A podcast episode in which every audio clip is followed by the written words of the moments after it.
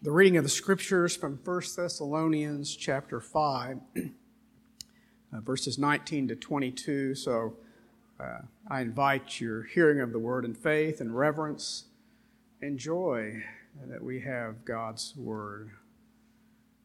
From 1 Thessalonians chapter 5 Do not quench the spirit. Do not despise prophecies, but test everything Hold fast what is good, abstain from every form of evil. The word of the Lord. Thanks be to God. Well, Paul's letter to this young Thessalonian congregation is possibly the earliest New Testament letter written. And therefore, no other uh, New Testament writings could be referenced by the church. And because the church was made up of largely Gentiles, some Jews, but mostly Gentiles, they had only limited knowledge of the Old Testament scriptures as a reference into history. Certainly, there was Jewish influence there in the, in the early church, but um, this was very early on after Paul and Silas and Timothy had been there and they were converted.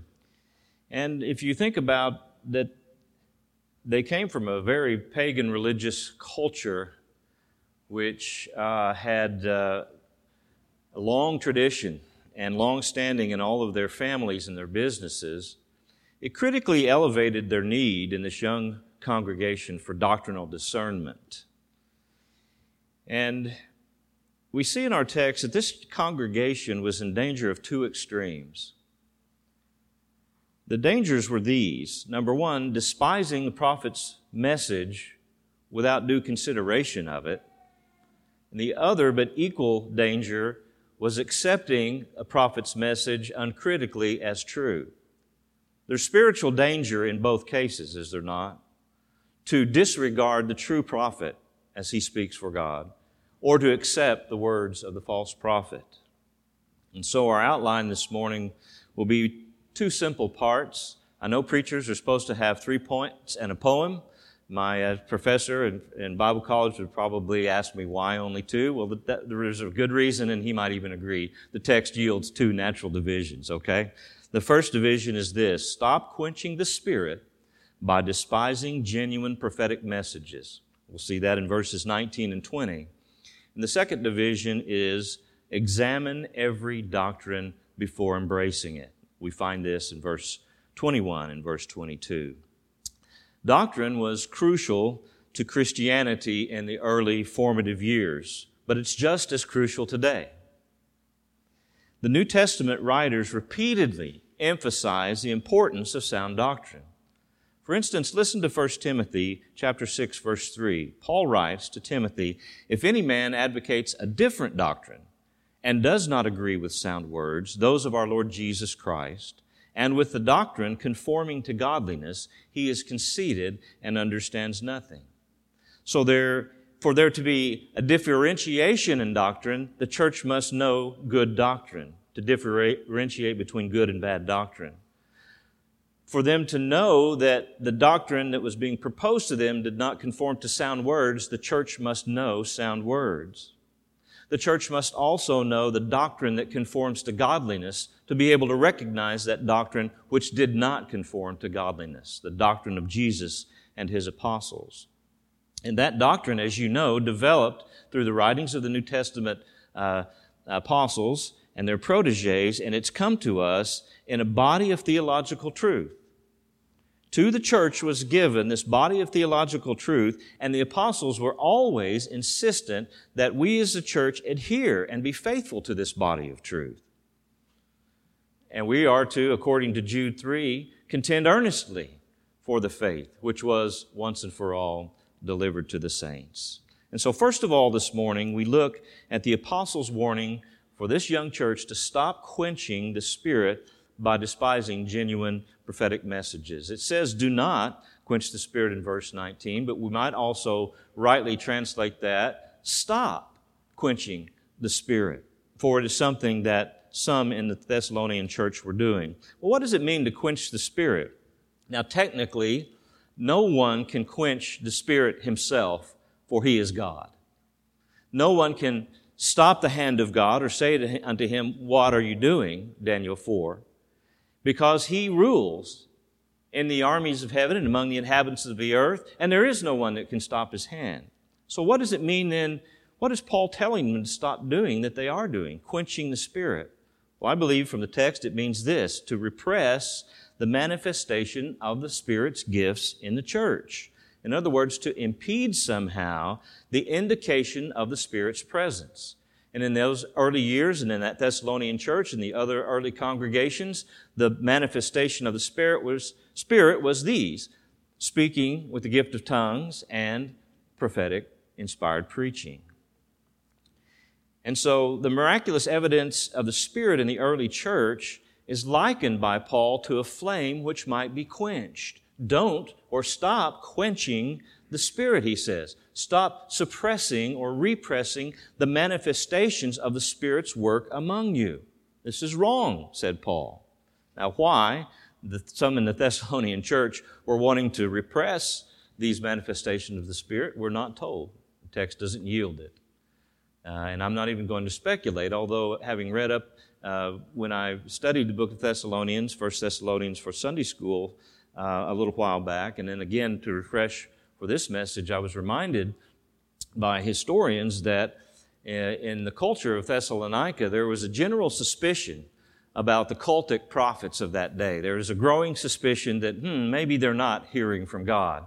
And it's manifestly so because many of the things that they predict would not come true. It's kind of the, like the Nostradamus effect. If you say something so general and so voluminous, you know, you write a book that thick of generalities and then you can find about anything you want in there. So were the words of the cultic prophets. They read the stars, they read the moon, they read the people, and they said this is what would be. Well, there was a growing suspicion that these so-called oracles from the gods were suspect. So maybe it was a genuine skepticism among the population there. I'm not sure. But let's look for our purpose at some textual clues, okay? The quenching of the Spirit in verse 19, if you look at it again, is connected to prophetic gifts or prophetic utterances because it's all one sentence. Don't quench the Spirit, don't despise prophetic utterances. So we remember that in the early years of the New Testament church, as it was growing and developing, the Spirit's presence in the church was inextricably linked to prophecy. Let me show you several places. Look in Luke, for example, chapter 1 and verse 67, where we see here the Spirit's presence is linked to prophecy among the church. Luke 167, and this is speaking of John the Baptist. His father, Zacharias, was filled with the Holy Spirit and prophesied. Filled with the Holy Spirit and prophesied. Evidence by the Spirit of God to validate the Word of God which would be spoken by him. Also, come over to the book of Acts, chapter 2. Phil has been studying with us through the book of Acts. It's been very, very helpful. And you'll be reminded in Acts chapter 2, verses 3 and 4, when the Spirit came, there was evidence. And what was that Spirit in the form of? Let's look in verses um, 3 and 4. There appeared to them tongues as of fire distributing themselves, and they rested on each one of them. And they were all filled with the Holy Spirit and began to speak with other tongues as the Spirit was giving them utterance. The manifestation of the Spirit as tongues of fire lighting on each of them, and they were filled with the Spirit and they spoke. Also, turn over to Acts chapter 2, verse 17, where Peter, in his sermon on that day, recounts to them the prophecy of Joel, where he says in verse 17, And it shall be in the last days, God says, that I will pour forth of my Spirit upon all mankind. Notice the result and your sons and your daughters shall prophesy. One more place in the book of Acts, chapter 19 and verse 6. I choose this because of it is a reduplication of the day of Pentecost among the Ephesian church. And we notice what happens as evidence of the Spirit's work among them. Chapter 19, verse 6. And when Paul had laid his hands on them, the Holy Spirit came on them, and they began speaking with tongues and prophesying. So we see here that the Spirit's presence in the early church was inextricably linked with prophecy. So it's no surprise then, as Paul writes to the Thessalonians and asks them to stop throwing water on the Spirit's fire as it relates to prophetic messages.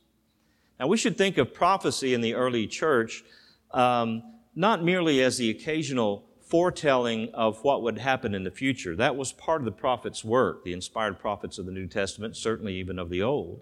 But we should think more in the New Testament sense of the prophetic word as being that which is the interpretation and application of the scripture. Certainly today that's the case. I want you to look in 1 Corinthians chapter 14 with me. And we see here what the prophet's work is to do, the New Testament prophet. 1 Corinthians 14, verse 3. And Paul, of course, is writing to correct some things in the Corinthian church. He's writing to them to instruct them and, and keep them from some extremes that had been happening.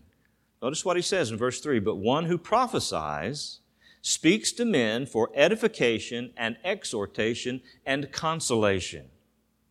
That's how we should see the work of the New Testament prophets, the inspired word interpreting and applying Scripture for edification, to build you up in the faith, for exhortation, urging you to obey that word from Scripture, and for consolation, to provide hope and strength in godly living. Remember the prophets, so called prophets in, in Acts 15, chap, uh, chapter 15, verse 32 of Judas and Silas. They were truly prophets. I don't mean to indicate they were not. But they called them prophets. And here's what they did they encouraged and strengthened the brethren with lengthy messages. Now, if I told you this morning that I intended to encourage and strengthen you with a lengthy method, message, you would say, oh. Or maybe you'd say, oh, I don't know what you would say. I was thinking about this last evening, in fact, um, and I won't go into why, what, you know, spurred the thought in my mind, but I was just thinking of, of people, myself included, whatever I truly, truly value, whatever I desire, whatever I want, seems to me the time is almost nothing, right? You could apply it to many things. We could use the simple analogy of a, of a concert or a sporting event or whatever.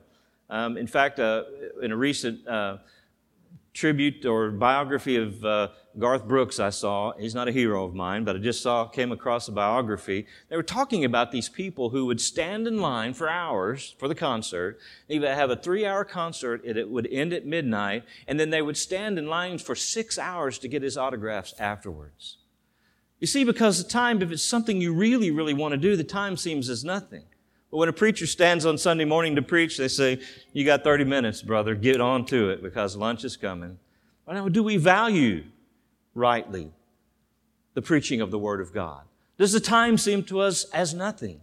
Are our souls fed in such a way that we want more rather than less? Well, it becomes the preachers to preach the truth of the Word of God so that we are fed, but it comes, becomes us as people who listen to them and are fed by the Spirit of God that we should desire the pure milk of the Word.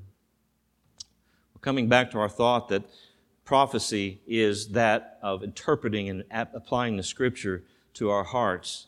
John Calvin said that the voice of preachers is the instrument of the Holy Spirit. I think of that and I shudder to think that God has called me to such a work as this. But it's the Spirit, not the minister, that makes the difference. We must have our minds stirred up by way of reminder, as Peter says. Peter says, I'm reminding you of some things that you already know, but it's good, it's valuable, it's important for us to have our minds stirred up. It's almost like cultivating the soil. The soil in Oklahoma, if left untended, will become hard and it will become cracked and it will become dry and none of the things planted will grow. It requires cultivation. And our hearts and our minds are like that soil. It must be cultivated. It's the Word of God through the regular preaching of the Word that does such a thing as that. It certainly was not spiritually profitable for the Thessalonians to reject or downplay or disregard the, pers- the message of the inspired prophets that God had sent to them. It's certainly not profitable spiritually for us to disregard the regular preaching of the Word of God. And let me say this also. If you have not cast your soul upon the mercies of the Lord Jesus Christ for forgiveness of your sins and the removal of your guilt, you are despising the Word of God, the gospel of God, and you are doing so at your own peril. I plead with you to call upon the Savior of mankind, who will be merciful to you and he will receive you. Repent this hour and stop despising the Spirit's work through the preaching of the gospel. Well, we come now to the second part, and where really the body of what I want to say to you today is, and that is to examine every doctrine before embracing it. We find this in verses 21 and 22. While Paul warns the Thessalonians to stop despising prophetic messages, they're also warned of another danger. Verse 21 begins with the adversative, but. We might say, on the other hand, or as a contrast to that. Stop despising the genuine message, receive it. But on the other hand, examine everything carefully, very carefully. The word carefully in the New American Standard is added for clarification, uh, but I think it's a good addition for explanation we might say that there's a critical balance that we have to keep in mind. Examine everything carefully is connected back to the very same prophecies that some in the church were despising. Stop despising the prophetic messages that the genuine prophets are bringing to you, but examine everything very carefully in order to find whether it be genuine or not. The King James Version, I think, says, prove all things uh, those of you that may be reading from that. And prove is a good way to describe what the apostle is intending here. Prove something, it captures the sense of whether it should be accepted in the church or whether it should be rejected. Look just a little bit back in your New Testaments to the book of Philippians and the first chapter. And notice what the Paul, what the apostle Paul prays for the Philippian church. Again, a young church at this time. We find this in verses 9 and 10. Philippians 1 9 and 10.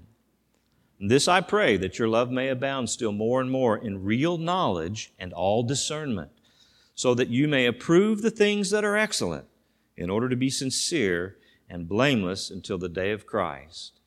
So the apostle is praying for this church that they may have knowledge and they may have discernment and that they may distinguish between things. And that's what the word approve literally means to make a distinction. You can't make a distinction between truth and false if you don't know truth. You'll not know the one from the other. You cannot make a distinction or make a discrimination as the word was often used in times past. You can't discriminate between things that differ if you do not know the genuine truth of the Word of God.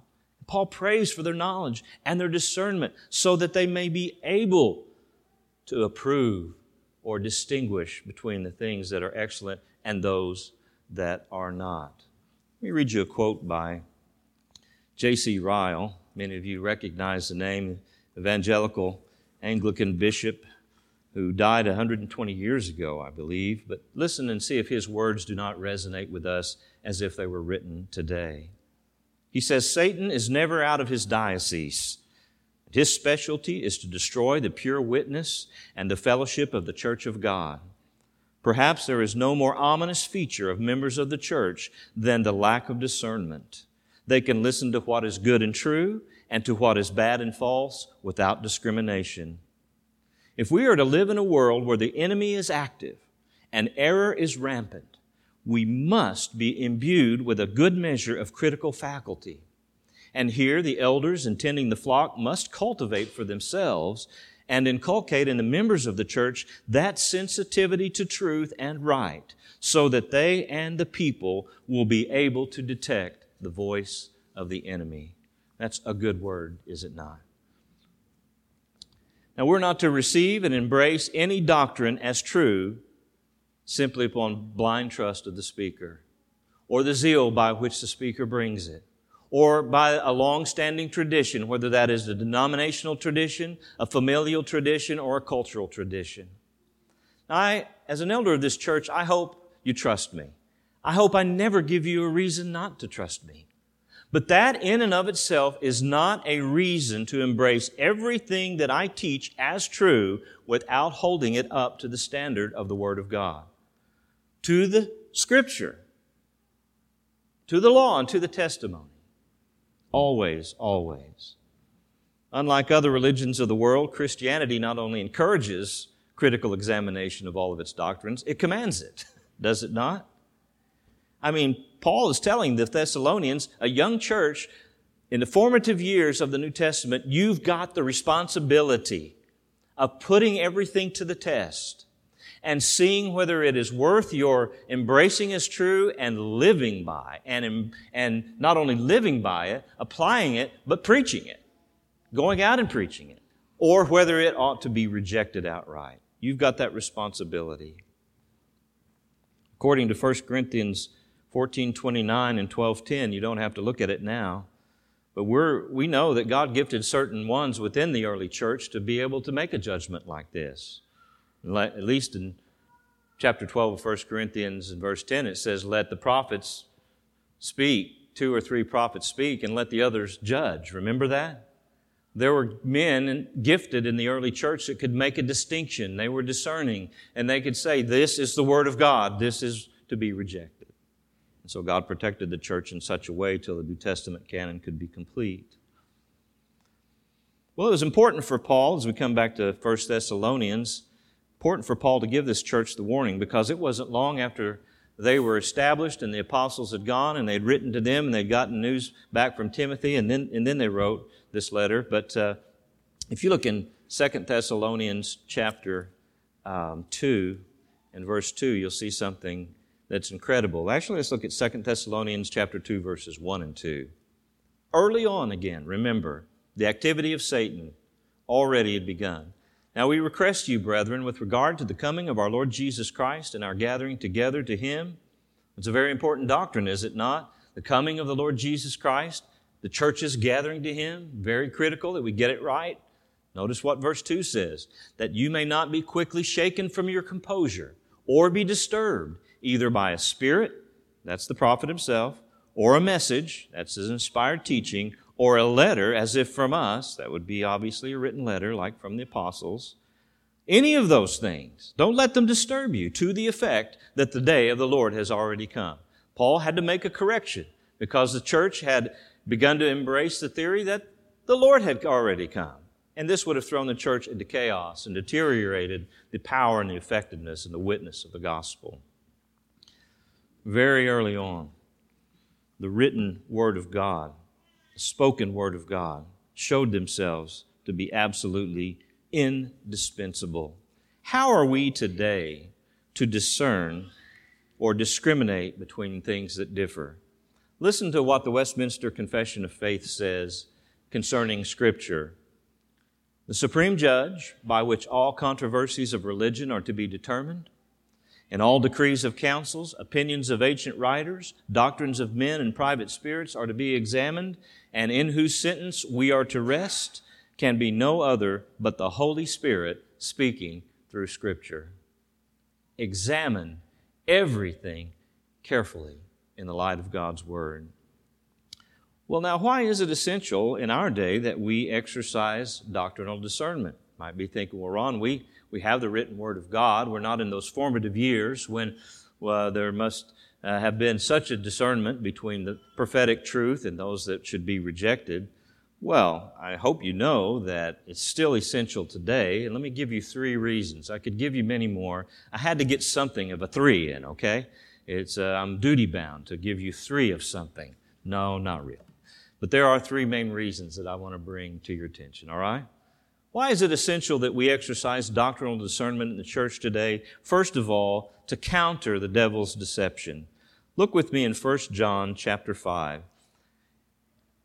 And if I were just being candid with you this morning, brothers and sisters, as to why I felt the necessity of this message and have felt for some time, it's because we need to counter the devil's deception in our day. You may not see the necessity as keenly as maybe I'm feeling it now. But I hope that after we speak this morning, you will see more of it. 1 John chapter 5 verses 18 and 19. We know that no one who is born of God sins. Now that's not obviously in the absolute sense. We sin. We are vestiges of sin in us. We are imperfect until the day of our glorification with our Lord Jesus Christ. But but you know that there that the idea is that we do not continue with a lifestyle of sin and rebellion against God. We've been converted. We are in a new kingdom with a new Lord and Master, with uh, new guidelines and new hope. So we don't sin as a pattern of life. But notice this.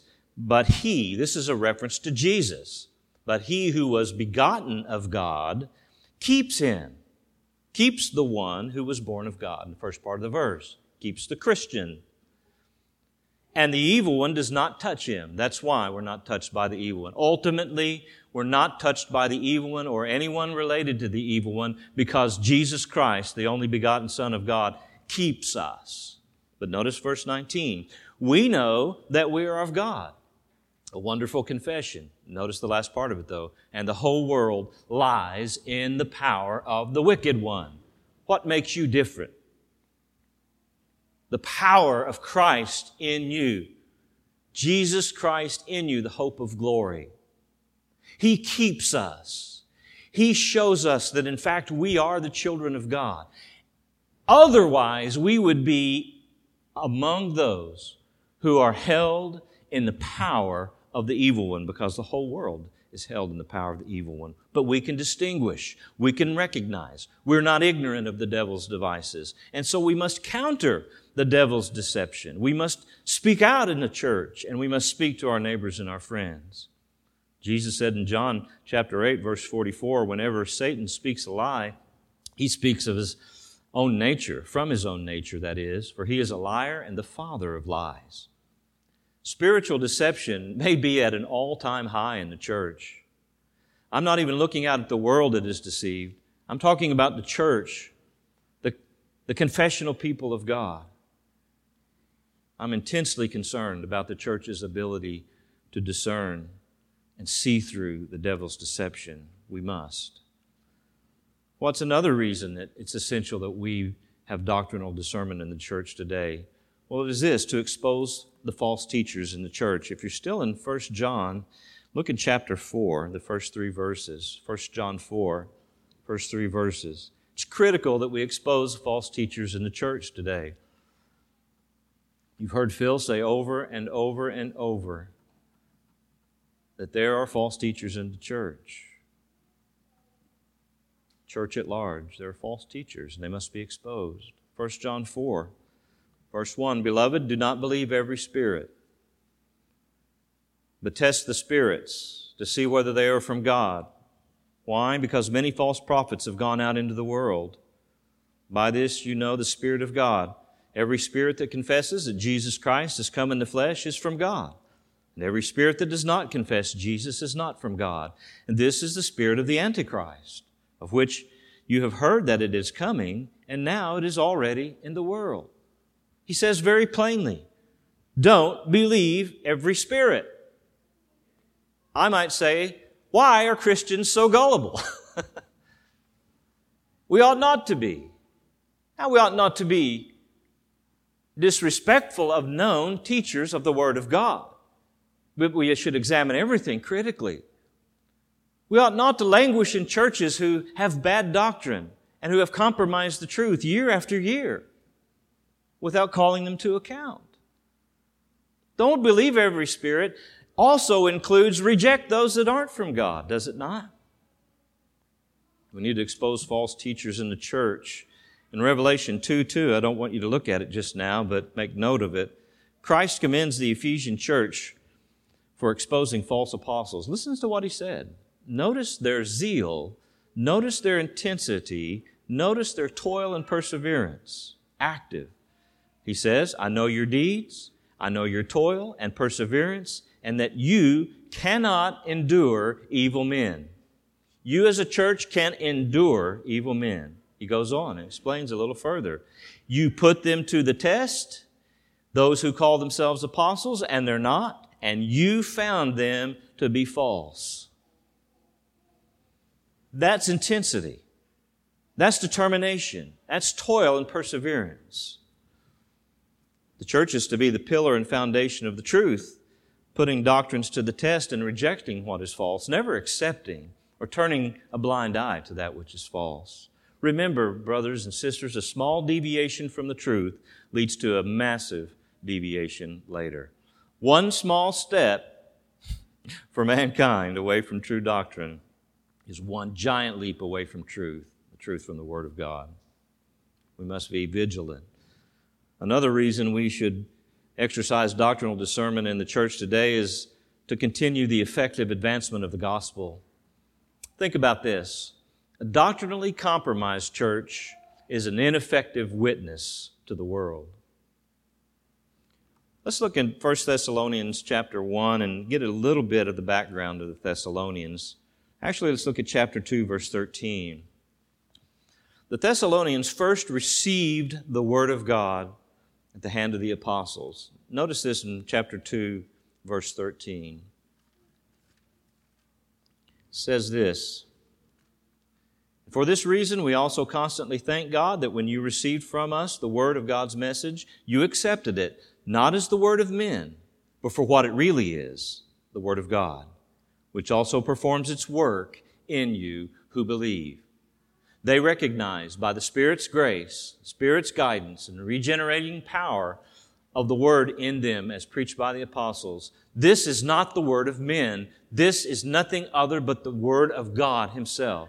And they embraced it as such. But it didn't stop there, did it? Notice the steps that they took. Now look at chapter 1 and verse 6, where it says this after embracing it as true and the true message from God, you also became imitators of us and the Lord. Their life changed. They imitated the words of the apostles. They repeated the words of the apostles and of the Lord Himself. They imitated them not only in their zeal for the truth, their love for the truth, but in their suffering for the sake of that truth. It didn't stop there. Notice the next step, verse number 8, chapter 1. For the word of the Lord is sounded forth from you. They went, having embraced it and having imitated it in their own word and in their own life, they went out to preach the gospel to others. The word of the Lord sounded forth. And it was the word of the Lord, not their version of it, not their take on the gospel, not life lessons. They imitated the words of the apostles, the gospel as God gave it. And that's my desire today. It's every minister's duty is to give the Word of God as He gave it. You don't need my editorial comment upon God. He needs no editing. You don't need my twist on Scripture. That's just twisting Scripture. You need the Word of God as God gave it. I need the Word of God as He gave it. The pure milk of the Word, the genuine article, the living and powerful truth. And if we would be effectively advancing the gospel, we must do as they did. Good doctrine makes good evangelism. Bad doctrine makes bad evangelism and bad churches, I might add. Well, very briefly, how are we to respond once we have put any doctrine to the test of Scripture? Well, Paul gives them two imperatives. We find these in verse last part of verse 21 and verse 22. When we have put these doctrines to the test and we have made a judgment and we have determined upon which side they stand, true or false, we're to do these. First of all, we're to hold fast to what is good. Good means genuine. As in uh, John chapter 10 and verse 11, where Jesus said, I am the good shepherd, I'm the genuine shepherd, in contrast to all others who are uh, impostors. Genuine, beautiful, worthy. That's the idea. Hold fast to that which is genuine and good and beautiful and worthy. We're not at liberty, once truth is known to us, to reject it, or we're not at liberty to ignore it or undervalue it, but we must embrace and obey it. The idea is beautiful. Pull it up close and don't let it go for any reason. One of the things I'm really, really missing amidst this COVID mess is our family, we hug one another. When we have family nights, we have about 25 to 30 people come over to our house, family, and the first thing I do when they come through the door, every one of them, even my son in laws who stand there like that, we embrace and we say, I love you and I'm glad to see you. And when they get ready to leave, if I can catch them before they go out the door, I grab them again and I tell them, I love you and I, I'm proud of you. I'm glad you're here. It's good for me to see you. I miss that very badly. The idea of once you have tested a doctrine and you believe it to be from God, it accords with Scripture, it aligns with the Spirit's Word, you grab a hold of it and you pull it up close and you don't let it go for any reason. You hang on for dear life, even if it costs you dearly. Why? Because it's worthy. It's worthy. You embrace it and you never let it go. But he gives another imperative, does he not, in verse 22? When you test something and realize that it is not from God, it does not accord with Scripture, it is not doctrine conforming to godliness, it is not sound words, we are to reject every form of evil. Reject or abstain from every form of evil. And this is the opposite of grabbing something and bringing it close. It means push it away. Push yourself away, literally, from it. You see something that's false, you push away. You reject it form of evil is often translated appearance of evil. Does your Bible say that? Uh, uh, avoid every appearance of evil? It's, it's literal translation of it. It could be. I like the word form of evil because appearance of evil might lead us to think that the, we're to watch for evil as it arises in ourselves. But, but that's not the context. We are to watch for that. But the context is clear in that we're to watch for evil in doctrine among the inspired prophets or those preaching and teaching, and we are to reject evil in any form in which it appears. Remember when Paul wrote to the Thessalonians there in, in 2 Thessalonians 2, and he says, whether it's a spirit or a, a letter, as if from us, or whether it's inspired teaching, it doesn't matter. Examine it and reject that which is false. I think it means appearance of evil means the evil in the supposed inspired revelation of the prophets, because there were many false prophets then. See, verse 22 connects back to verse 21. Again, it's a full sentence. Here's the sentence. Examine everything carefully, hold fast to that which is good, abstain from every form of evil. It's all connected together in that we are to, whatever form bad doctrine may come in, whatever appearance it may make, we are to test it and reject it once it's known that it's false. Listen to what Titus chapter 1 verse 10 and 11 say. For there are many rebellious men, empty talkers and deceivers, especially those of the circumcision, who must be silenced because they're upsetting whole families, teaching things which they ought not to teach. When the church refuses to listen to bad doctrine, bad preachers go away. When the church embraces truth, uh, embraces teaching, pardon me, based upon the speaker, or based upon a tradition alone, or based upon the zeal, or the impressiveness, or however much he may believe he or she what she is saying. The church needs to refuse to listen to bad doctrine. They must be silenced. One more quote from Bishop Ryle, and then we'll bring it to a close. Necessity, he says, is laid on us. And this is how I feel about it. That's why this quote spoke to me. We must fight. There are no promises in the Lord Jesus Christ's epistles to the seven churches except to those who overcome. Where there is grace, there will be conflict. The believer is a soldier. There is no holiness without a warfare. Saved souls will always be found to have fought a fight. We're in that fight, ladies and gentlemen. The fight of our life, so to speak. Fight for the truth. My friends, we can't afford to be passive in the area of discernment. Our souls depend on it. Some of you have spoken to me, and your story is a little bit like my story, my journey of faith. You came from some churches whose doctrine was not entirely aligned with Scripture. And my story is this, and I think it's some of your stories. As we studied the Bible, as we understood more and more, as we grew in our faith, as the Lord revealed things to us, we recognized this is bad doctrine. This is bad teaching. This doesn't accord with Scripture. What should we do? Well, we tried whatever influence we may have had to speak about it.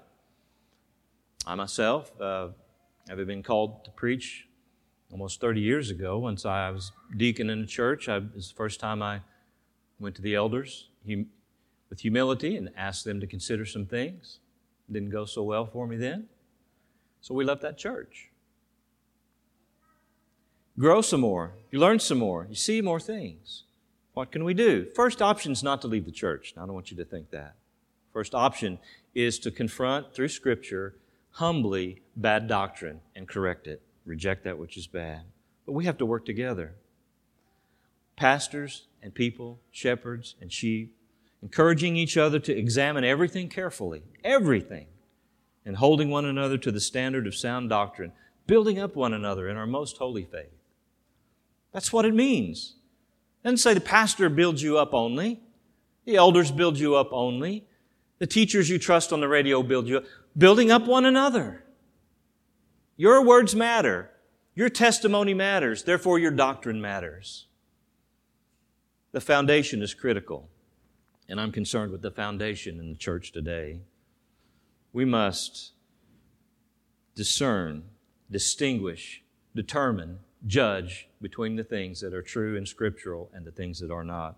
And by God's grace, may it be so with us here at Grace Bible Church.